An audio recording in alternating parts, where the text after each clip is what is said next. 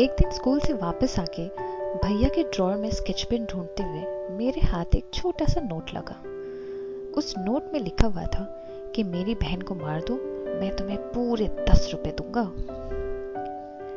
अब ये छोटा सा नोट मैंने ले जाकर पापा को दे दिया। पापा ने पहले तो पढ़ा उसमें स्पेलिंग मिस्टेक्स ठीक किए और फिर भैया को बुला के पूछा हाँ जी, आप अपनी छोटी सी बहन को क्यों मारना चाहते हैं? वो भी पूरे दस रुपए में। भैया ने कहा कि ये छोटी सी लड़की मेरे साथ ना क्रिकेट खेलती है, ना बैडमिंटन खेलती है, ना इसे पतंग उड़ाना आता है और ना ही फुटबॉल खेलना आता है। पतंग उड़ाने के लिए बोलो तो ये पतंग फाड़ देती है।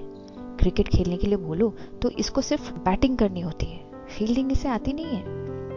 बैडमिंटन का रैकेट इससे पकड़ा नहीं जाता। और फुटबॉल को ये वॉलीबॉल बना के खेलती है। तो पापा प्लीज़ जैसे आपने कहा था कि इसको आप हॉस्पिटल से लेकर आए हो अब प्लीज़ इसको वापस करके मेरे लिए एक अच्छा सा छोटा सा भाई लेकर आओ जो एटलीस्ट मेरे साथ सारे स्पोर्ट्स तो खेल सकते हैं। वेल well, ये कहानी मैंने आपको इसलिए सुनाई ताकि आपको पता चले कि मेरा स्पोर्ट्स में कोई इंटरेस्ट नहीं है और मैं स्पोर्ट्स में कितनी ज़्यादा बुरी हूँ।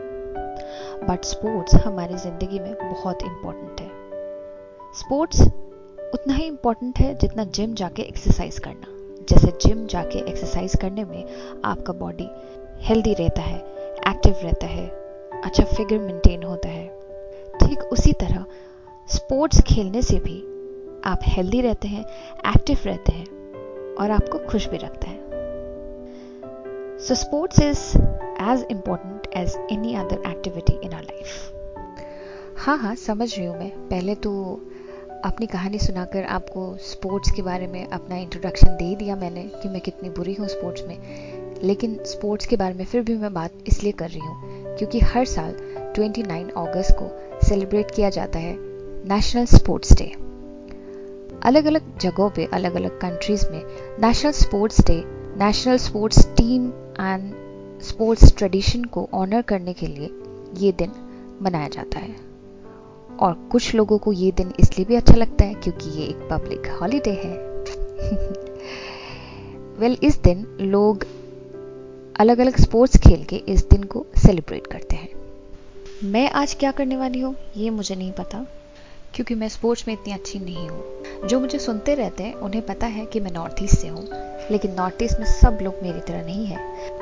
इस बार कॉमनवेल्थ गेम्स 2022 में चार मेडल नॉर्थ ईस्टर्न एथलीट्स ने जीते हैं। It is no longer an aberration rather it is the norm कुछ नॉर्थ ईस्टर्न पॉपुलर एथलीट्स का नाम आपने सुना ही होगा, जैसे कि Dingko Singh Kunjarani Devi Mary Kom Sarita Devi Lovlina Borgohain Mirabai Chanu Vidyarani Devi Jeremy Lalrinnunga in weightlifting and Sushila Devi in judo north east में पिछले 10 सालों में फैसिलिटीज़ काफ़ी बेहतर हो गए हैं और तब से स्टैंड आउट परफॉर्मेंस में भी काफ़ी बेहतर और अपना रंग दिखाना शुरू किया। बड़े इवेंट्स में जैसे लवलीना बोर्गोहाई ने मेडल जीता टोक्यो में और उससे अगले ही दिन लवलीना के घर के सामने वाला रोड रातों रात बना दिया गया था। बड़े बड़े लोग असम के लवलीना से मिलने के लिए बेताब थे। उनके गाँव को एक नई रोशनी मिली उनसे। पहले जब इतने फैसिलिटीज़ नहीं हुआ करते थे, तब भी स्पोर्ट्स में लोग इंटरेस्टेड थे अच्छा खेलते थे। लेकिन आगे बढ़ने का कोई चांस नहीं मिलता था। लेकिन आज हम गर्व से कह सकते हैं कि इंडिया में चार, पाँच या हो सकते हैं आने वाले कल में दस मेडल्स भी नॉर्थ ईस्ट से भी हो सकते हैं। वैसे तो पूरे इंडिया में ही कोई सा भी टीम आप उठा लीजिए, जैसे कि हॉकी टीम हो, क्रिकेट टीम हो, सब एक से बढ़कर एक अच्छे से अच्छे परफेक्ट प्लेयर्स हैं अलग अलग स्पोर्ट्स में।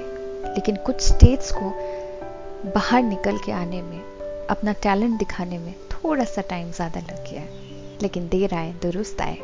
We are so proud of all the Northeastern athletes who have won so many medals for India. आप सुन रहे थे विशाखा को बूंदे पॉडकास्ट पर। बूंदे पॉडकास्ट फेसबुक और इंस्टाग्राम में है। आप अगर कुछ अपना स्टोरी शेयर करना चाहते हैं, कुछ बात करना चाहते हैं, कुछ कहना चाहते हैं तो आप हमें डीएम कर सकते हैं फेसबुक और इंस्टाग्राम में।